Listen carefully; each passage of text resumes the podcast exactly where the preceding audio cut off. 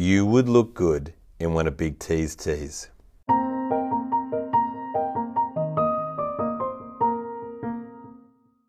Hello and welcome to Sports Best Friends Rugby League season, a podcast as excited about rugby league as memories are about photos. It would be unbelievable, and I think it, it probably would be a dream that we're chasing, and um, I just hope we go good.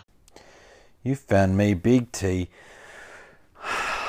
in memory lane, just strolling through Blocker memory lane, enjoying the turbulence, the brilliance, all of the amazingness that we've been given so far by the wonderful world of rugby league. And because of that, I wanted to spend some time talking about my favourite players from particular eras. Now, not only am I doing that, I'm also checking out some cheeky artworks of them. Uh, so look at those on the socials. Look for those on the socials. Uh, you'll get about a minute per player, hopefully. Uh, trying not to wax on too lyrical about them um, because you already know these players. But what I really hope happens is you also, one, have a great time remembering your favourite bits about these players. And then two, I also hope that you think about your own favourite players from this time. Now, as I'm sure you've already read by the title of the episode, this one is all about the 80s. Now, I've only just snuck in on this time, and most of my time of remembering it is going to be from watching it uh, post. Uh, my first memory of a clear grand final is 1994. That's a little while after the 80s, but there are still a few players that I wanted to point out now. Anybody watched a series of rugby league games, they'd never go back to watching Union or AFL or soccer. Steve Roach. He's a great mentor and a fantastic life coach. The biggest, nicest bloke we know is Steve Blocker Roach. What a fantastic guy. Balmain institution. Absolute hard man of the time. Silliness with that referee, Pat, but uh, absolute legend of the game. And fantastic to see him aggressive and angry. Great to see him super excited and happy. Also devastatingly scary to see him upset or uh, sitting on a sideline holding his head. Those kind of uh, scenes are the worst. But him now post career, I think he's commentated now longer than he's played. Absolutely fantastic insight into the game. A lot of people don't like him, which I get. All commentators have their own if, ands, or buts, but I think the block is great. Still, such a lovely guy, has so much time for people in and around the game, but on the field, fantastic man, fantastic player, great offload, and the game was better off having him.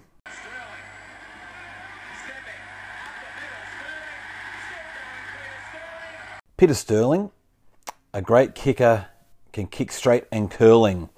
One of those kickers is the legend Peter Sterling.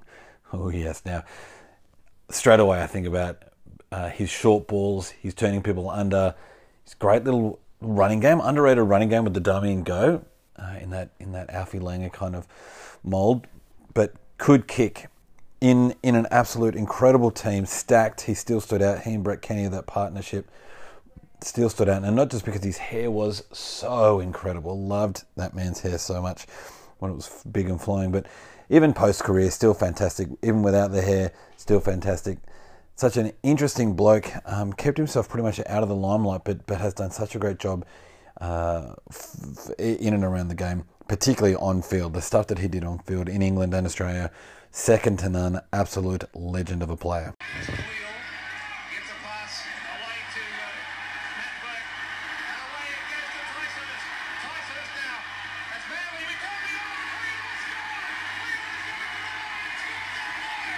Noel Cleal trying to tackle Noel Cleal, every bump you're going to feel.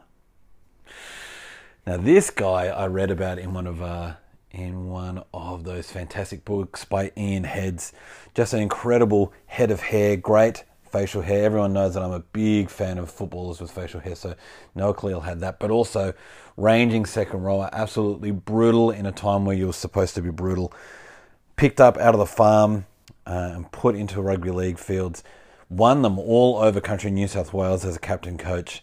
Uh, did great things with Manly, obviously, as well. New South Wales, Australia. Still to this day, a selector with the Manly Warringah Sea Eagles. They, they love him so much and his brains and insights. But on the field during that, that incredible time in the 80s um, with Fatty and all those blokes, um, Des, just such an incredible character, Noel Cleal, and deserved legend.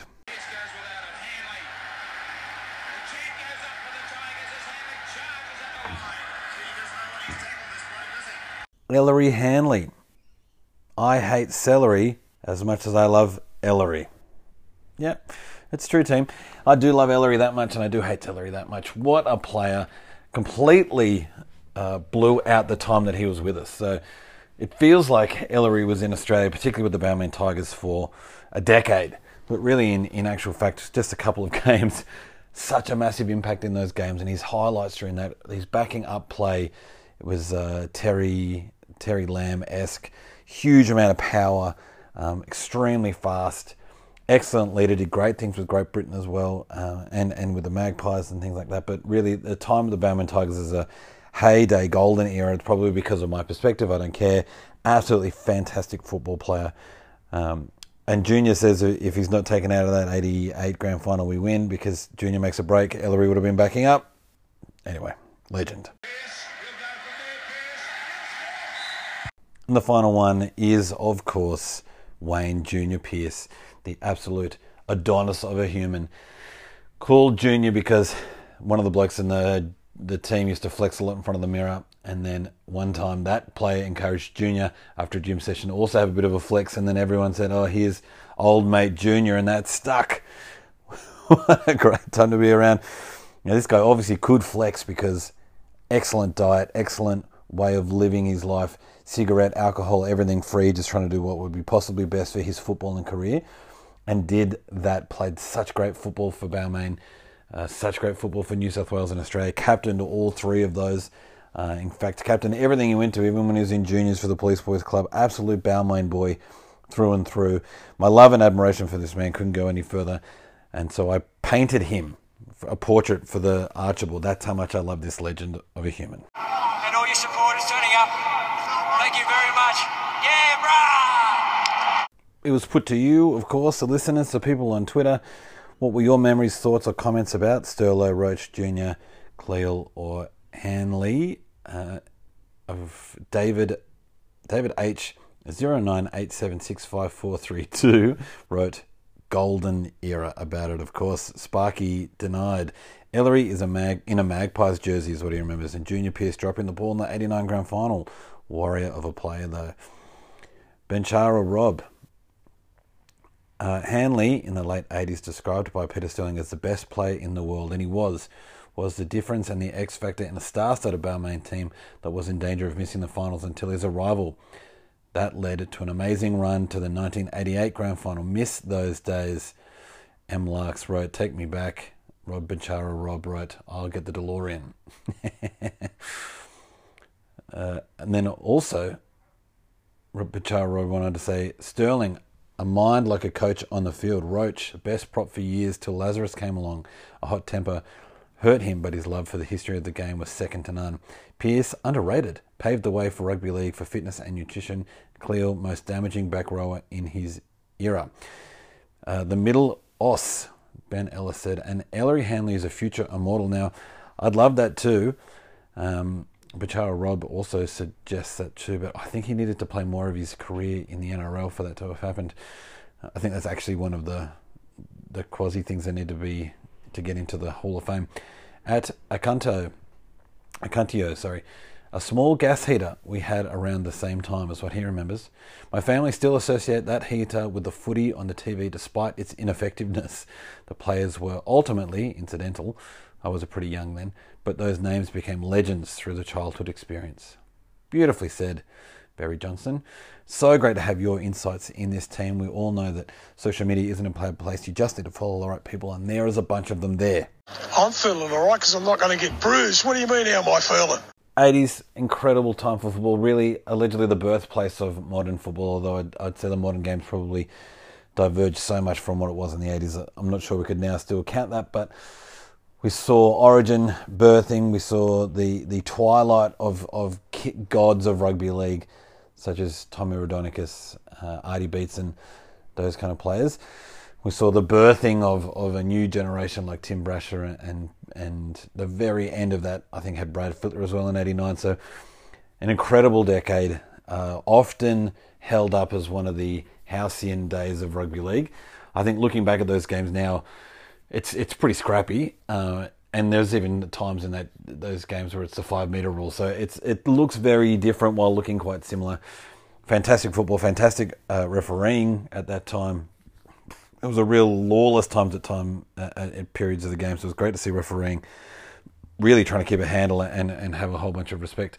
Through the 70s, they got rid of all of that biff and horribleness. In the 80s was a real time that Australia started to take a lot more notice of, of rugby league. And by the time we get to the 90s, now, of course, there will be a 90s uh, episode coming up after this. I did want to quickly talk about grand finals, though. We saw Parramatta pull out four, three in a row at one stage, unbelievable. But also Canterbury so dominant, dominant during that decade. The Tigers obviously so close in '88 and '89.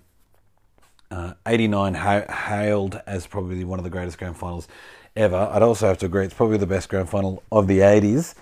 Um, as sad as it was to lose that, uh, only because we know now that Junior and, and Blocker and Ciro and Garry Jack, all those guys, Benny never win one.